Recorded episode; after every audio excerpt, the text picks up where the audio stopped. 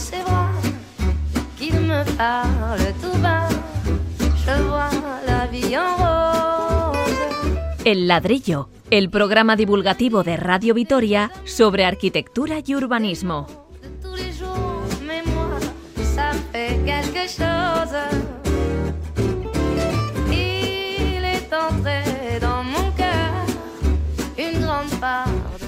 Donosti es una ciudad que va lanzada. Se acaba de dar luz verde a un nuevo y espectacular edificio en Gros para el Basque Culinary Center. El proyecto elegido es el del famoso estudio de arquitectura danés BIG Big. Esperan que esté listo en unos dos años.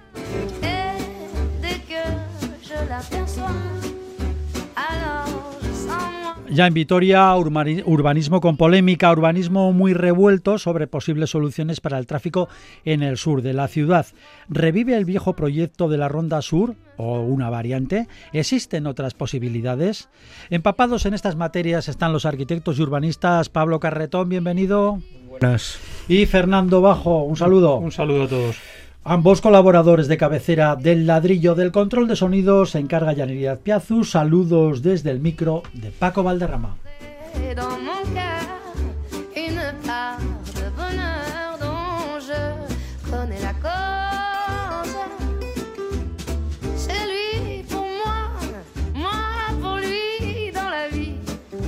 Y así que empezamos con todo lo anunciado. Donosti, pues apetece siempre. Pero en un par de años todavía posiblemente apetezca más, ya que para entonces se espera que esté terminado un nuevo edificio espectacular. Se llamará el edificio Camino de las Olas. Estará en Gros, ni más ni menos, cercano a la parroquia del Corazón de María y muy cerquita, muy cerquita del mar. Un edificio ondulado de tres terrazas ajardinadas superpuestas que servirán de paseo a la ciudadanía y que estará dedicado a la gastronomía desde el punto de vista científico. Será el segundo edificio del Basque Culinary Center, que tiene su sede de enseñanza en Miramón. El ayuntamiento pone el terreno y los 26 millones que costará los paga la Diputación, la Diputación de Guipúzcoa, el gobierno vasco y el propio Basque Culinary Center. El diseño del edificio es del estudio de arquitectura danés BIG, BIG que dicen que es uno de los más atrevidos e innovadores. Donosti, pues con la arquitectura puntera, eh, Fernando Bajo, además es, es eh, profesor en la Escuela de- Universitaria de Arquitectura de Donosti, o sea que mejor que usted para empezar no hay otro. Bueno, no sé, no sé. Supongo, supongo que habría que haberle entrevistado al Björk Ingels este, ¿no? Que es el jefe de esta oficina. Bueno, en cualquier caso... eh, El danés lo llevamos así, así todavía. eh, bueno, pero él habla inglés muy bien, ¿eh? No te preocupes. Como el danés. Como- bueno, eh, lo primero, eh, sorpresa, ¿no? Ya existe un Basque Culinary Center inaugurado pues no hace más de tres años atrás, ¿no? No, no- o poco más, vamos. Un edificio además muy interesante, eh, también rememoraba pues, esos platos superpuestos, etcétera, etcétera, en Miramón, y que fue un, vamos, yo creo que fue un hito internacional respecto a la gastronomía, ¿no? La sorpresa es que parece que se ha quedado pequeño. Y que de alguna manera necesitan, si no más sede, sino más proyección dentro de la misma ciudad. Y, lo curioso es que, bueno, pues eh, han organizado una especie de concurso restringido entre las grandes firmas. No hay que olvidar que entre este eh, estudio danés hay otros tres, otros cuatro estudios, pero dos de los cuales ya son premios Pritzker, es decir, que son muy, muy importantes y que disparan a lo más alto que hay, ¿no? Así que, visto desde aquí... No eh, se cortan un pelo en Donosti. ya, no se corta un pelo nadie, eso te iba a decir Paco, que el problema es que nuestro alrededor nos está abrumando, ¿no? Sí. Porque a- hasta cierto punto hay un poco de eso, de envidia sana, de decir, oye, ¿y estos cómo, cómo tienen tanto dinero? ¿Cómo tienen tanta proyección? ¿Cómo le sacan chispas a todas sus potencialidades? No hay que olvidar que la gastronomía, no solo en Donosti, sino en todo Guipúzcoa, es bueno, una religión, diría yo, casi, ¿no? Y, y vamos, y, y- le sacan todo el partido del mundo, ¿no? Y además aunan, pues eso, el arreglar una zona de la ciudad, ahí al extremo de Gros, Que, que vaya, vaya zona de las lomas de Ulía, sí, no, no, una zona estupenda, eh, la playa cercana, el turismo que ya tienen, eh, la gastronomía que también ya tienen pero la potencian, la investigación, etcétera, etcétera. Entonces, desde ese punto de vista, eh, bueno, quitarse el sombrero, ¿no? Después, si quieres, hablamos de otras cosas ya Sí. más, bueno, de más glamour dudoso, ¿no? Pero de momento, impactante. Y aquí a los vitorianicos, Pues con la boca abierta. bueno, lo tenemos muy cerca, así que podremos ir a verlo cuando esté construido. Hay que señalar que este edificio del Basque Culinary Center, eh, el de eh, el otro, el que ya está construido, este está dedicado a la enseñanza, es donde tienen las clases y todo esto, y, este va a estar más dedicado a laboratorios, a investigación en torno a la cocina, a los productos, en fin, algo como más tecnológico, más científico. Pablo. Sí, yo creo que también está dedicado un poco de cara al público, ¿no? al visitante de, Donosti. Donosti, todos sabemos, es una ciudad impresionante en cuanto a su belleza y en cuanto a su eh, llamada a visitantes el atractivo turístico. Eso es, y esta es una vuelta de tuerca más en el sentido de apostar por eso, por, por, por darle, dar imagen a este, a este primer centro, este primer embrión que era el Culinary, Culinary Center de, de Miramón, y, esa apuesta yo creo que es muy, muy importante. Eh, prueba de ello es que invitan a cinco grandes eh, estudios eh, de lo mejor que hay internacionalmente. El ganador yo creo que es un gran proyecto. Dentro de los aspectos internos del propio edificio, creo que resuelve también eh, la plaza de entrada, la conexión con el Monte Ulía, la Casa Oquendo, que es una casa de cultura que está muy cerca, y revaloriza como espacio y como una plaza pública eh, con bastante valor. Sí, Independientemente luego que lo que ha comentado Fernando, ya hablaremos un poco quizá del interior. Sí, porque eh, por el exterior, el exterior es para el público. Es decir, se va a poder subir, digamos, por el tejado jardinado, que hace eh, como una especie de olas curvas, ¿no? Sí, el propio edificio tiene, eh, se adapta un poco todo lo que es la cubierta, con unas capas vegetales aterrazadas, con miradores hacia, hacia el mar, ¿no? Hacia el Cantábrico, pero por otra parte lo que comenta un poco la plaza de acceso, ¿no? La plaza desde la calle, ¿no? Desde la propia calle, que crea ese espacio con gran riqueza y dándole imagen al, al nuevo, al nuevo edificio. De otra manera, mm, salvando un poco las, las, la similitud, sería un poco el efecto Guggenheim, pero en Donosti, ¿no? No con el efecto, evidentemente, que ha tenido Bilbao, pero puede tener ese efecto de, llamada y de, de, darle, de darle un aumento de calidad turística a Donosti. Y luego, sobre todo, cuando esté construido, pues eh, la repercusión internacional que tendrá un edificio de estas características, de este tipo, de un arquitecto tan renombrado eh, o de un estudio tan renombrado en Donosti, que se puede, pues digamos, se puede disfrutar eh, los ciudadanos y las ciudadanas de él de forma directa, pues eso también tendrá una proyección, yo supongo que importante. Bueno, entremos un poquito más en materia. Hablas casi como un concejal, ¿eh, Paco? No me dé ideas. eh, en cualquier caso, yo, no sé si y necesita mucha más proyección internacional porque reto a cualquiera de nuestros oyentes a que vaya un fin de semana a intentar caminar en línea recta por el Paseo de la Concha. Entre el Festival de Donosti. Le va a ser imposible. Los Va a tener que esquivar gente, pero por todos los sitios. Yo creo que Donosti, vamos, es, casi muere de éxito, ¿no? Tiene un, turismo eh, internacional también, no solo nacional ni provincial, tremendo, ¿no? Entonces, bueno, yo creo que es una apuesta decidida. También hay que tener una cosa en cuenta. Eh, esto se eh, ubica temporalmente en 2023. Todos lo sabemos lo que va a pasar en 2023, ¿no? Luego hay una especie de expectación también a, cargo de estos acontecimientos más bien políticos que son muy importantes de tener en cuenta, ¿no? A mí, eh, ya, edificio y arquitecto. Vamos exacto, a vamos a eso. lo, que nos interesa es el, el asunto arquitectónico. Bien. Eh, empezamos por, por, el edificio, ¿no? quizá que es más, más importante. ¿no?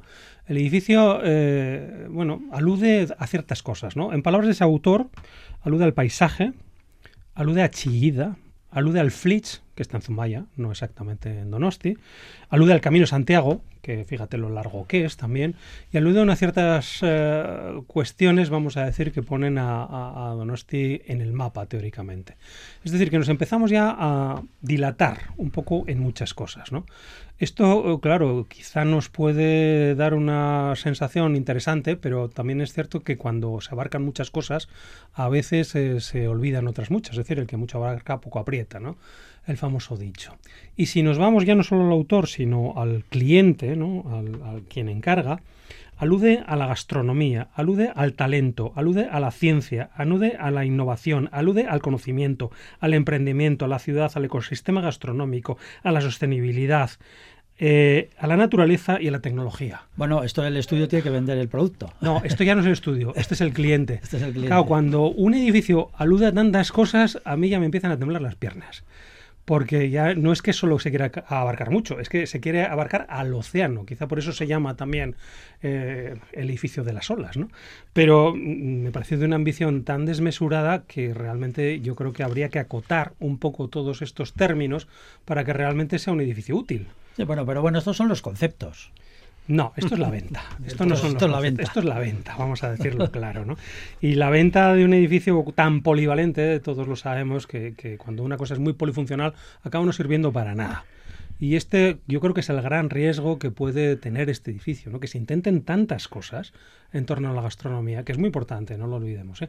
pero tantas, tantas, tantas cosas en un mismo edificio y sobre un mismo tema que puede que perdamos un poco el rumbo. Y yo creo que es el problema de todas estas cuestiones que son tan amplias que al final muchas veces pierden el verdadero objetivo.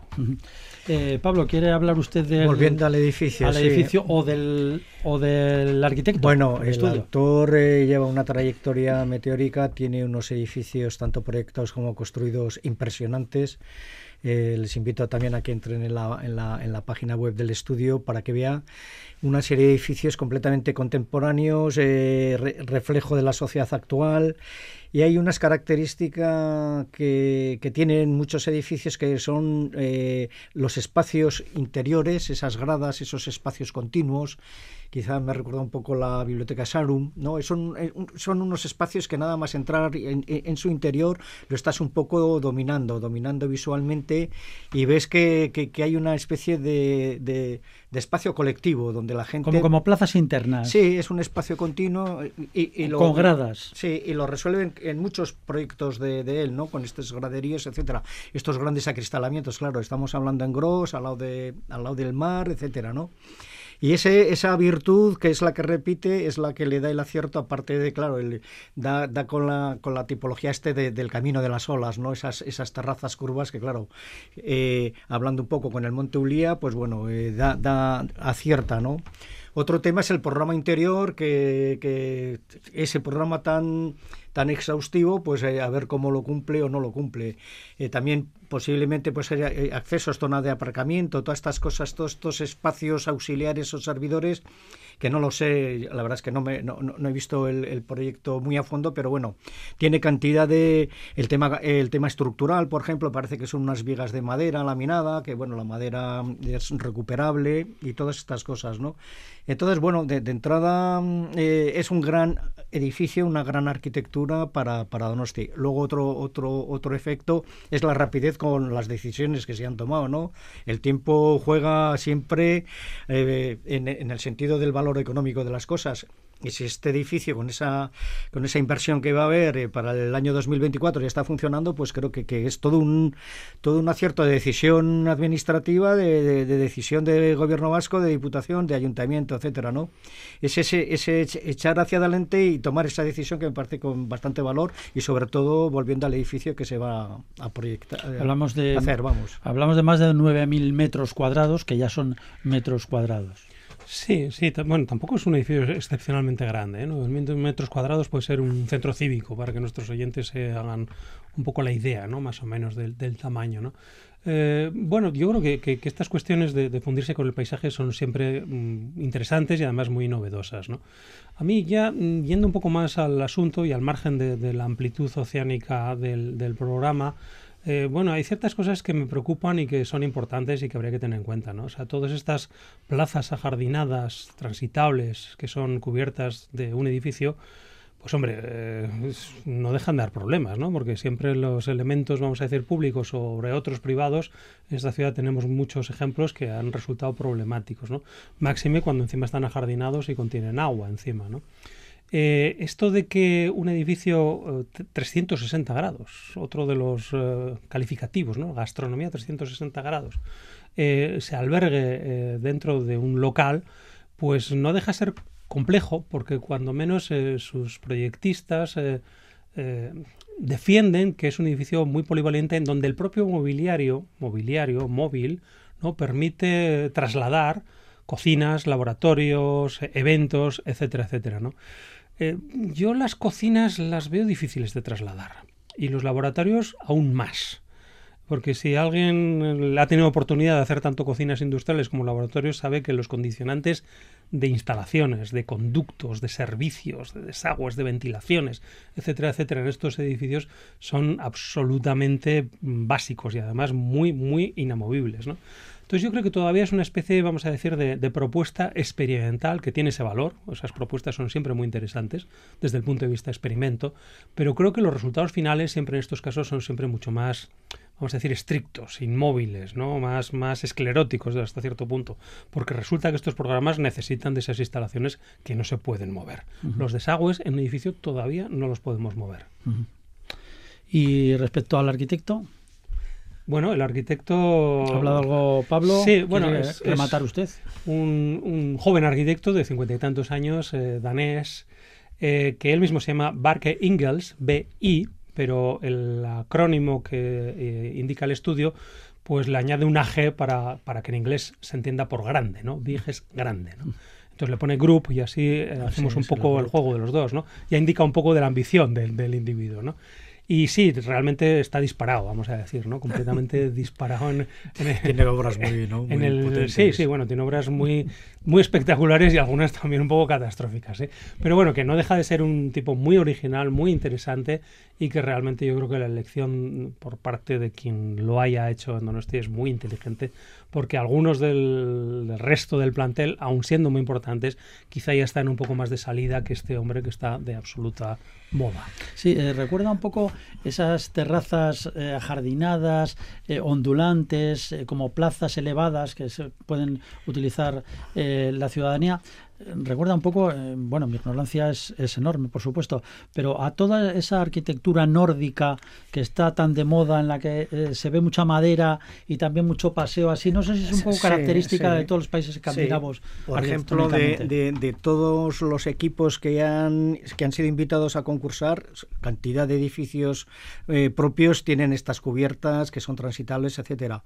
Me, viene al caso de un edificio de Snogeta en Noruega, creo, que, crea una especie de plazas inclinadas y tiene una potencia impresionante, que a modo de graderíos pues la gente puede estar en estas cubiertas. Eh, yo volviendo un poco al edificio, ya lo ha apuntado Fernando, eh, es muy distinto cuando haces la idea del edificio, ¿no? Para concurso, etcétera, y cuando pasas, das el siguiente paso para hacer el proyecto de ejecución, la ejecución, ¿no? Que era cuando tienes que meter ya la estructura, las instalaciones, etcétera, ¿no? Y entonces esa idea primitiva se va ajustando, se va haciendo realidad. Sí, que el papel lo aguanta todo, ¿no? De alguna manera. Y entonces tienes que analizar y estudiar muy bien eh, ese edificio, la realidad del edificio para que eh, funcione, y es cuando de repente pues, pues tienes que, que tener en cuenta otra otra serie de, eh, ya digo, instalaciones, estructura, ventilación, calefacción, etcétera, ¿no? Y es cuando, cuando tienes que ajustar. Y, por supuesto en este edificio todo el tema de cocinas con, con esas rigideces en cuanto a bajantes de, de agua, de fecales, etcétera, ¿no? Y es ahí cuando pasas del, del proyecto básico, ese anteproyecto, al proyecto de ejecución, cuando tienes que ajustar eh, bastante esa idea inicial que, que ojalá se mantenga al 100%, pero que suele, suele disminuir sus intenciones. Al, hilo de lo que estamos diciendo y, con los datos que tenemos, si dividimos 26 millones de euros entre 9.000 metros cuadrados que tiene el edificio, nos salen 2.888,89 euros el metro. Eh, bueno, yo les invito a ustedes a, que vean qué edificio cuesta eso por metro cuadrado, cuando realmente el autor dice que es un edificio muy modesto. Muy modesto. El precio de los pisos en, Donosti, cerca del mar. El precio de la. No, pero el, solar es regalado, Paco. No, no olvidemos, el solar es regalado. La construcción de un edificio de 9.000 metros cuadrados público, en este caso, está cerca de los 3.000 euros metro cuadrado. Bueno, podemos dar datos de lo que cuesta un metro cuadrado. Tú mismo, Pablo, eh, eres un experto en, en, en, construcción tradicional, pues bueno, es 1.200, 1.500 las viviendas. Pero bueno, es que estamos ante un edificio singular con unas fachadas completamente acristaladas, unas cubiertas completamente eh, transitables, esos graderíos, esa estructura. Totalmente de acuerdo, pero no se puede decir que sea no esto. no se cuesta. Ah, no, no, no, va a costar 2.800. No va a costar eso y sobre todo no es un edificio Puede que cueste el doble. El doble, o, el triple, pero... edificio singular, claro, claro. con esas instalaciones, con ese, con esos equipamientos de laboratorios y cocinas, aparte de vestuarios, eh, aseos, etcétera. Y las instalaciones móviles, estas que estamos hablando. Que no o sea que ustedes creen que 26 millones es poco. Eh, yo creo que sí. Que subirá la cosa. O que bajarán eh, las, expectativas. La, las expectativas del propio edificio que hemos dicho que son muchas. Sí, más de 26 va a costar. Ese tiene una pinta de bueno, ser un pues, singular. Y... Pues nada, a ver si, si lo vemos construido y, eh, y bueno, lo comentaremos también en su día. Pero ahí está la noticia el Camino de las Olas, el Paseo de las Olas, es como se llama este edificio que está proyectado, que está confirmado que se va a construir, eh, además por parte de uno de los estudios más, más de moda, más modernos ahora mismo del panorama internacional en Donosti. El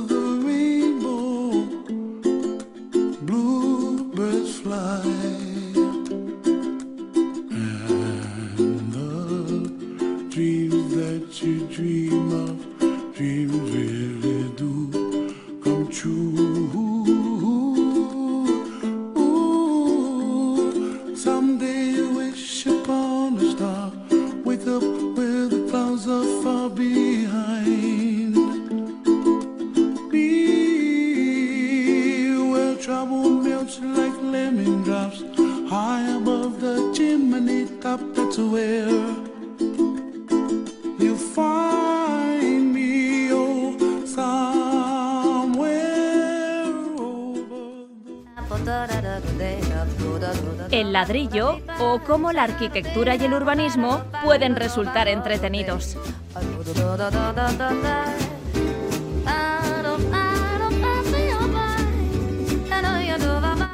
Bueno, pues de Donosti, 100 kilómetros más o menos, y nos encontramos en Vitoria con un debate a toda máquina.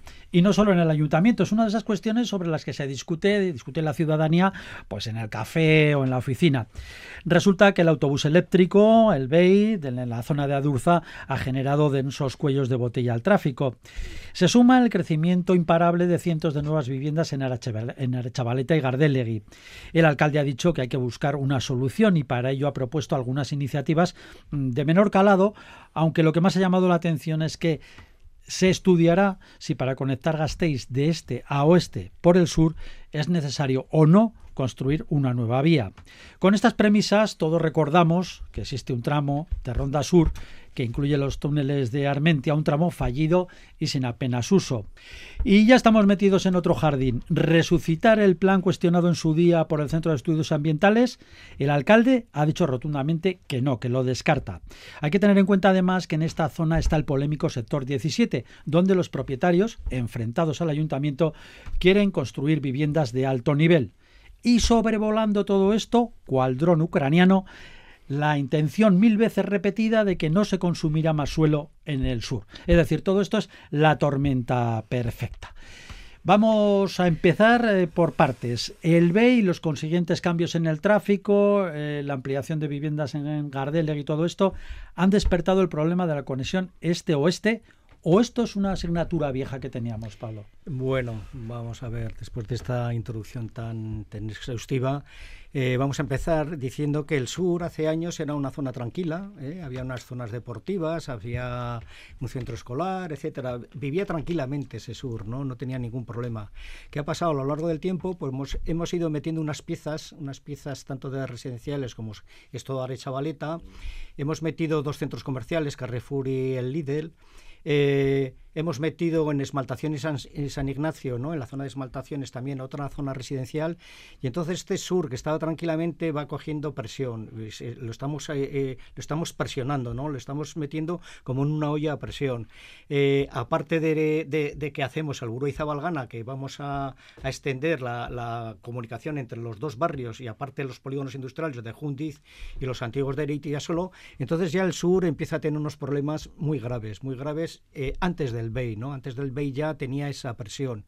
Eh, por otra parte, aparte de ser conexión de movilidad rodada, tenemos la conexión de estos centros escolares que he comentado, que parte de la gente de Adurza pues pasa a esos centros escolares con la problemática de, del paso. ¿no?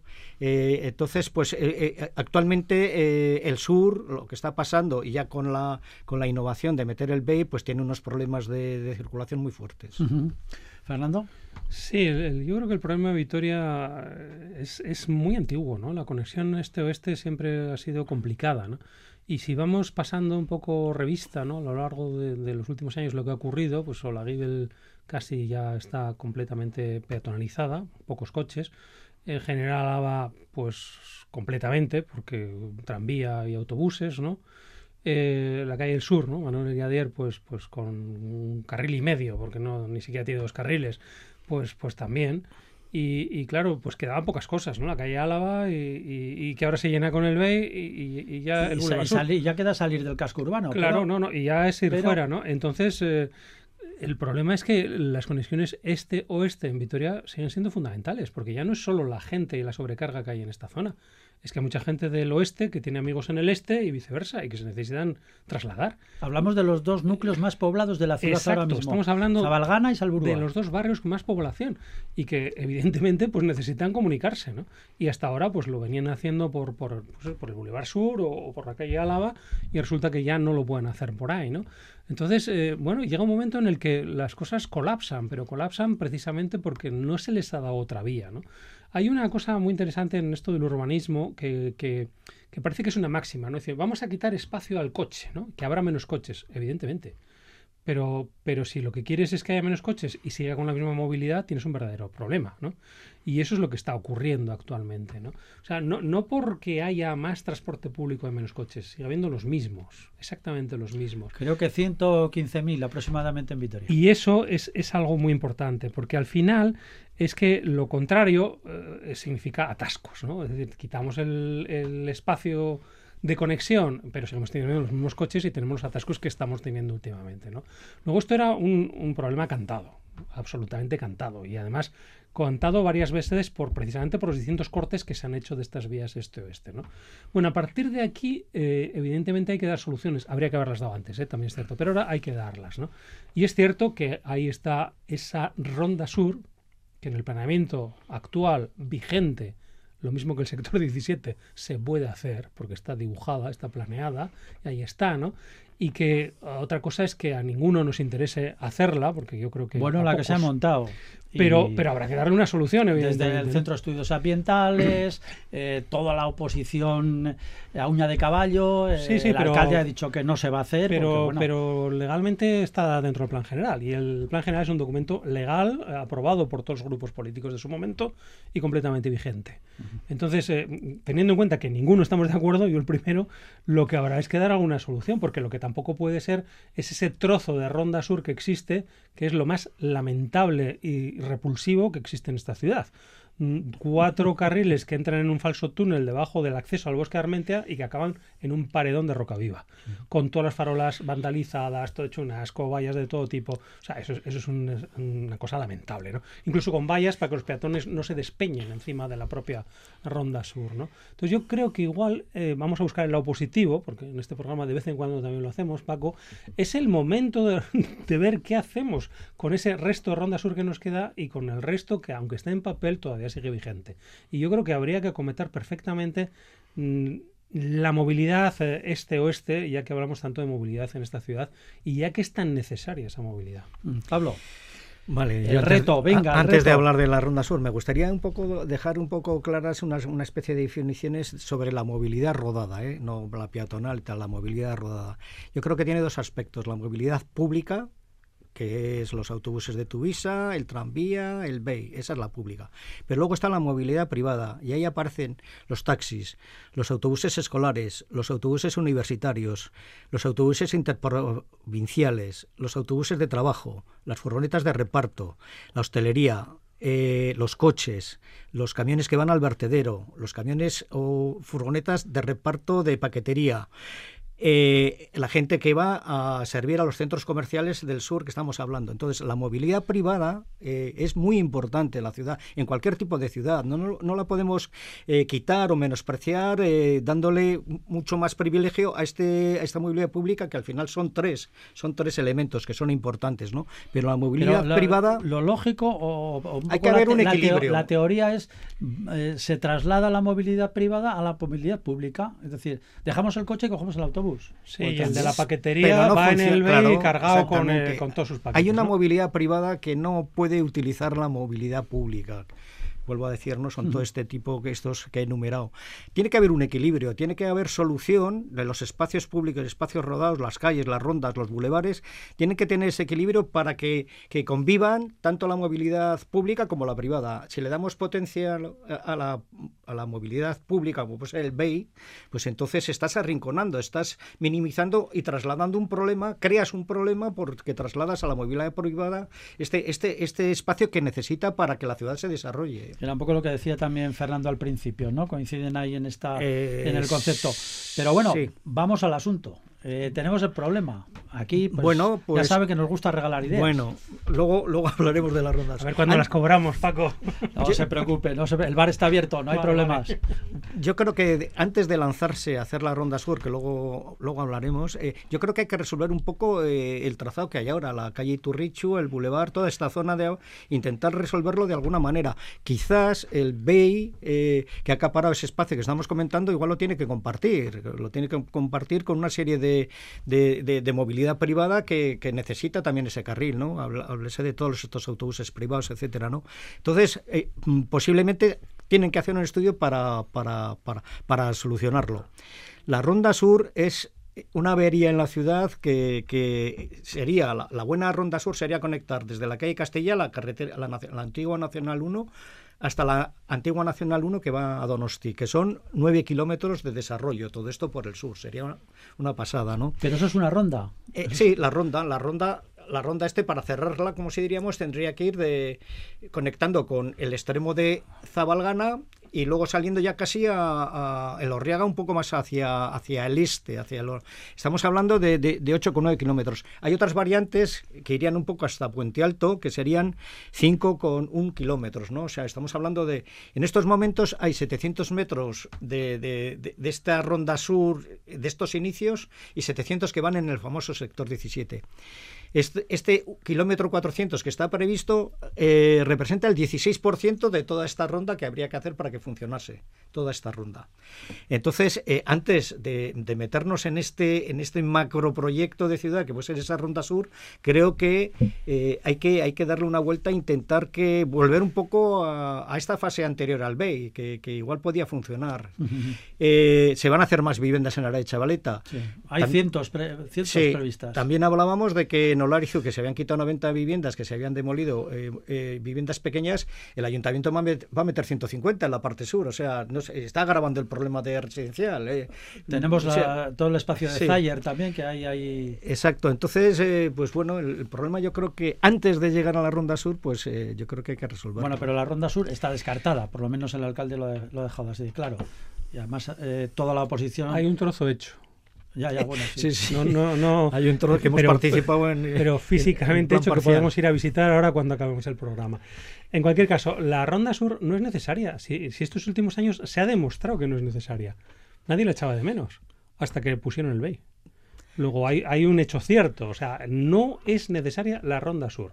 Ahora, si seguimos metiendo eh, instrumentos de transporte público y sobre todo duplicándolos, porque detrás del BEI suele ir un autobús siempre. Yo no entiendo muy bien por qué va un autobús detrás del BEI. Van en pareja. O al lado, sí, van, como en tándem. ¿no? no sé, no podemos mezclar uno con otro y que vayan todos en el mismo sitio, ¿no? Entonces, son esas cosas que, que dices, pues claro, si, si seguimos recargando de transporte público estas vías que antes servían a todos, también a ese transporte privado que hace un servicio público, no lo olvidemos, pues, eh, pues no había esta necesidad. Resulta que ahora la hay, ¿no? Y, y, claro, eh, lo más fácil es seguir el hilo que ya está trazado. Y yo creo que es lo que no cabría que hacer. Pero sí es verdad que lo que está hecho habría que darle solución. Lo que no podemos es cerrar los ojos y dejar ese agujero infecto que tenemos ahí a la entrada del bosque de. ¿Y qué hace usted con el agujero Bueno, pues ahora te voy a decir. que no, ahora, ahora, no podemos hacer la ronda Ahora te voy a decir. Ha dicho el alcalde que no y no se hace. Es que y no, además no, nadie quiere hacerlo, o casi nadie, porque además eh, tenemos el, el, anillo verde, están los montes de Vitoria y al lado. Sí, que, que todo, todo, todo, eso está muy bien, pero, pero eso existe y no podemos sí. cerrar los ojos. ¿no? Eso existe. Habrá que darle solución. Yo creo que no hay que continuar la ronda sur, por lo menos hasta donde estaba planteado, que era en un principio esa otra rotonda infernal, que es la de porcelanas, la de las esmaltaciones, ¿no? O, o, incluso la de Puente Alto que se planteaba en su día, que porque es un sitio muy complicado, ¿no? Igual probablemente esa, ese trozo de Ronda Sur habría que continuarlo quizás hasta la ronda de Rostegueta, la de Olavide, ¿no? Uh -huh. Y de alguna manera dirigir por el camino de las artes ese, ese tráfico hacia el interior, haciendo un pequeño anillo que no sea Ronda Sur, que no cierre esa parte sur y que sobre todo respete pues esas zonas de balsas que había por la zona de las artes, lo Lárizo, etcétera, sí. etcétera. Pero lo que no podemos tener en esta ciudad, que presumimos tanto de buen urbanismo, es tener una autopista, dos vías, dos direcciones con dos carriles cada uno, es decir, cuatro carriles más aparcamientos, más aceras, estampándose contra un muro de roca viva, porque es que eso es realmente un espectáculo terrorífico en caso además de que el trazado de la Ronda Sur es que yendo hacia el este se encuentra con todo el nuevo desarrollo de Arechavaleta Gardelegui, claro. que, que, tiene bastante recorrido hacia el sur, entonces uh -huh. se podría encontrar con esto. Habría que cortarle. Yo haciendo un poco de ciudad ficción, ¿no? Hablando claro, de, la, gusta, de, la, Ronda sí, Sur. No, no. Aquí eh, aportamos ideas. La ciudad ficción. Eh, hemos hablado antes de que en Donosti en dos o tres años van a hacer un proyecto, lo han solucionado, etcétera. Si aquí quisiésemos hacer la Ronda Sur, yo creo que tardaríamos alrededor de 10 años porque habría que hacer estudios de impacto ambiental, estudios de, de servimbres aeronáuticas.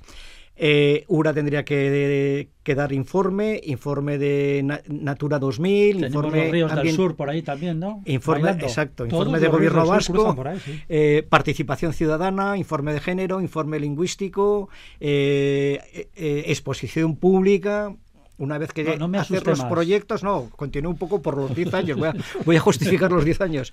Participación, exposición pública, volver a hacer los informes eh, de, de, las, de los sectoriales, los informes sectoriales. ¿Le suena soterramiento? Eh, es, expropiar, que ya lo he comentado, y una vez esto, empezar a hacer el proyecto ejecutivo, pues no sé cuánto tardarían, eh, ofertar las, la, la, construcción y empezar a hacer un poco todo, todo este, de estos 5 kilómetros o 6 que podría tener este, esta posible ronda. O sea, nos íbamos en 10 años y mientras tanto, pues eh, el problema de, de, la calle Turrichi pues seguiría ahí, ¿no? Entonces, eh, yo estoy en contra de, de, hacer la ronda sur. Sí que estoy con Fernando en que ese tramo que ya está hecho, pues puede aliviar o puede, puede haber un poco de cirugía de movilidad en cuanto a esas conexiones posibles a la verdad es que lo tiene difícil la, la, la parte sur. Es muy, porque, es muy complicado. Porque se, se, ha cargado mucho. Y encima estamos metiendo pues centros comerciales, bueno, lo que hemos hablado al principio. Pero no se va a hacer nada en el sur. Se va a respetar. Bueno, eso no lo, sobre, sabe, eso, eso, no lo sabemos bueno, ninguno. La Ragorri, ¿no? La idea es hacer ahí unas balsas y unas, eh, sí. unas zonas. La Ragorri es eh, Chavaleta y Gardel, realmente. Está, no bueno, donde está el IBEF, es sí. donde está. Bueno, de hecho, ahora sí que se van a hacer unas eh, medidas quirúrgicas, ¿no? Creo que, que sí. se han anunciado, ¿no? Respecto de muchos elementos que realmente lo necesitaban, ¿no? Porque esa subida por el el, el, la calle, vamos, del baseo hacia Fray Francisco, ¿no? Hacia el Santo, ¿no? San Prudencio, ¿no? En concreto, ah, sí, que te dirigían hacia una zona residencial en la que no tienes salida, que no es ratonera, pues bueno, era un poco aberrante todo eso, ¿no? Yo creo que cualquier eh, solución que lo que permite es que el tráfico salga de la ciudad eh, tiene que ser prioritaria, porque eso es lo interesante. Pero y tiene que ser muy ágil esto, porque el eh, problema es bueno, día día. La, la, agilidad no nos distingue, ¿no? Precisamente, no, no. Pero, pero bueno, claro, claro que hay que hacerlo. Pero bueno, yo vuelvo a decir que todos estos problemas eh, desde algún punto de vista hay que tratarlos de una manera como, como oportunidad, ¿no?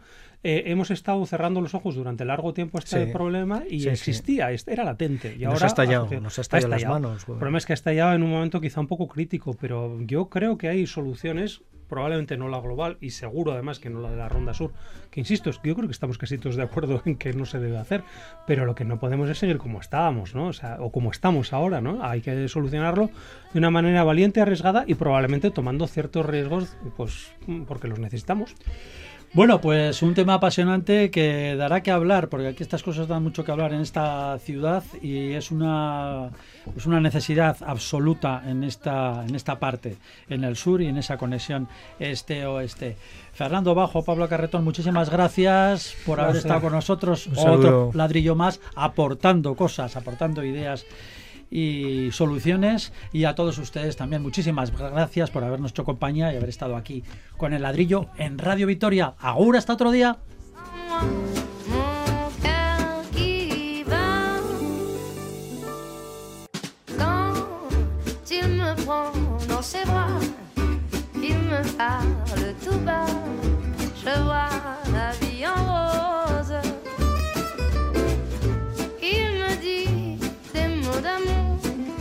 des mots de tous les jours et ça me fait quelque chose.